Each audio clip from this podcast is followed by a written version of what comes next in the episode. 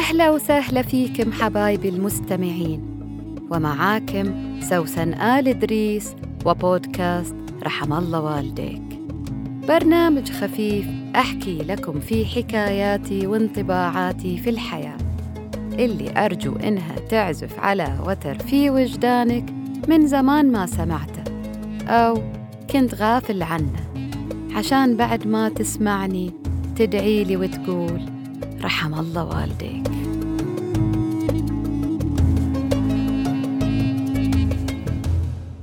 قال يا قاعدين يكفيكوا شر الجايين.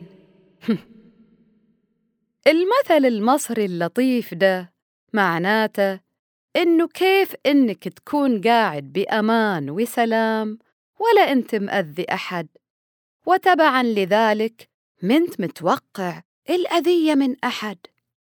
وذلك لطبيعتك المسالمة وأخلاقك العالية التي تأبى أنها تجرح الآخرين أو تسبب لهم كدر. لكن بطبيعة الحال أنت عايش في دنيا مليانة بالتناقضات والجنون ومن نصايح التعايش في هذه الدنيا إنه لا تتوقع العدل منها. طبعا هذه ليست دعوة للاستسلام للتنمر وعدم الخوض في أي مضمار اجتماعي. بالعكس خلك متفاعل ونشيط وعش حياتك. لكن توقع حصول ذلك لك مهما كنت مخلي بالك. لما يتطفل على حياتك أو آرائك أو أعمالك الجهلاء احشم نفسك من الرد عليهم والخوض معهم. لأنه اللي يبتدي بالشر لا تتوقع منه انه منتظر منك إنك تنور طريقه. فهو مجموعة أمراض متحركة يصعب عليك علاجها في رد أو موقف. فهم أناس استفزازيون. فرسان وراء شاشات ال social media. ومعتبر نفسه قال الحق اللي ما حد متجرئ يقوله. أتوقع أجندة أي واحد يدخل ال social media مليانة بهالأشكال. ومو بس السوشيال ميديا أحياناً حتى المحيطين بك مثل جار السوء أو الزملاء في الشغل. تكون تمارس حياتك الطبيعية. ما تشوف إلا واحد هاجم عليك بألفاظ ولعنات لموقف تافه هو مكبرن في راسه من غروره.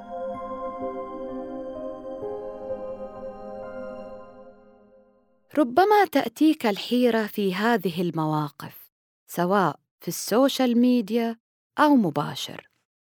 هل أرد عليه وأعرفه إنه أنا بعد أقدر أثور وإني مو خايف منه؟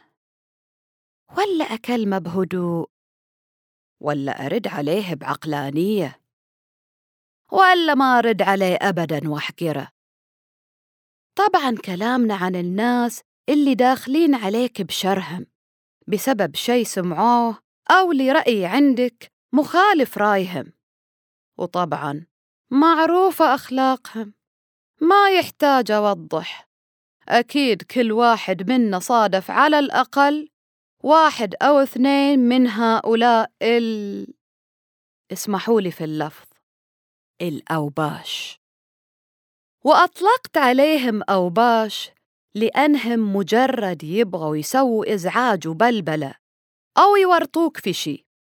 هم مو فاهمين غلط ولا جايين يستوضحوا شي. هم داخلين ومعتبرينها ساحة حرب وأتغدى فيه قبل ما يتعشى فيني. طبعا إحنا الناس المسالمة بعضنا مسالم جدا وبعضنا الآخر مسالم لكن تعلم من الدنيا إنها مو دايما وردية. ومع ذلك اختار إنه يترفع عن سفاسف الأمور. في كلا الحالتين بنشعر بقهر في البداية ويمكن يتكدر خاطرنا لفترة وربما نشعر بضعف في بدننا لأن كسر النفوس أصعب من ألم الجسد.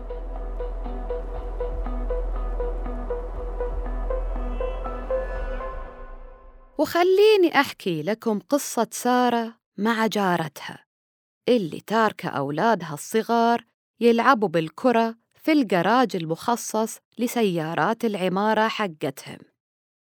سارة قالت للمسؤول عن الأطفال اللي يلعبوا وبلغوا الجارة لكن الجارة أم بلسان طويل ما تترك أحد في حاله.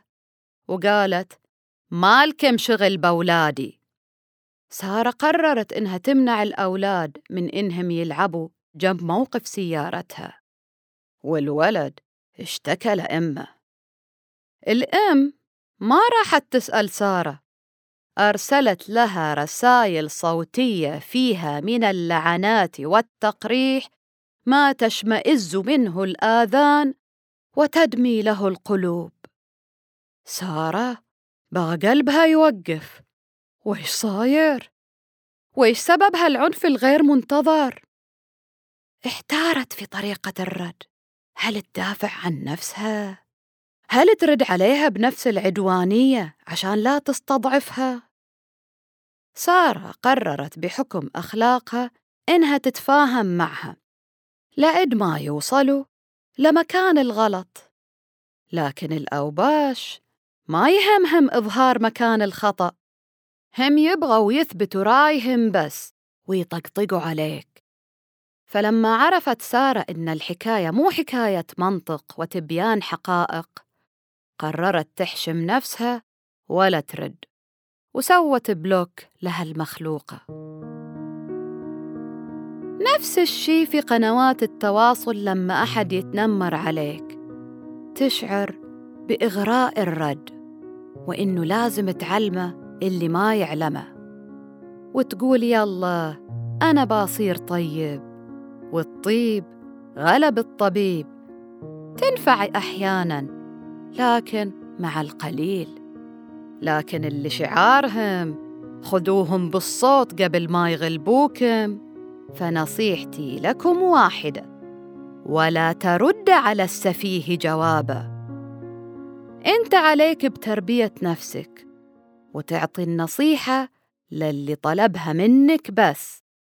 غير كده انت قاعد تضيع وقتك. والأغلى من كده قاعد تتعب أعصابك لأن القربة مقطوعة.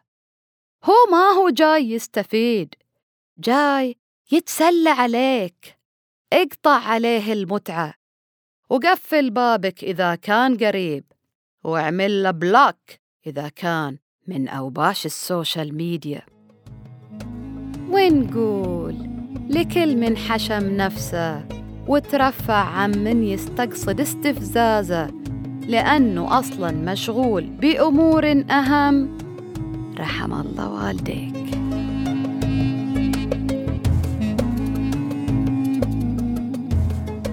كنت معاك أنا سوسن آل إدريس. لا تنسى تشارك الحلقة مع اللي حواليك وتتابعني على حساباتي في ال social media واللي حطيتها لك في وصف الحلقة. الحين أقدر أقول لك أتمنى لك يوم جميل ورحم الله والديك.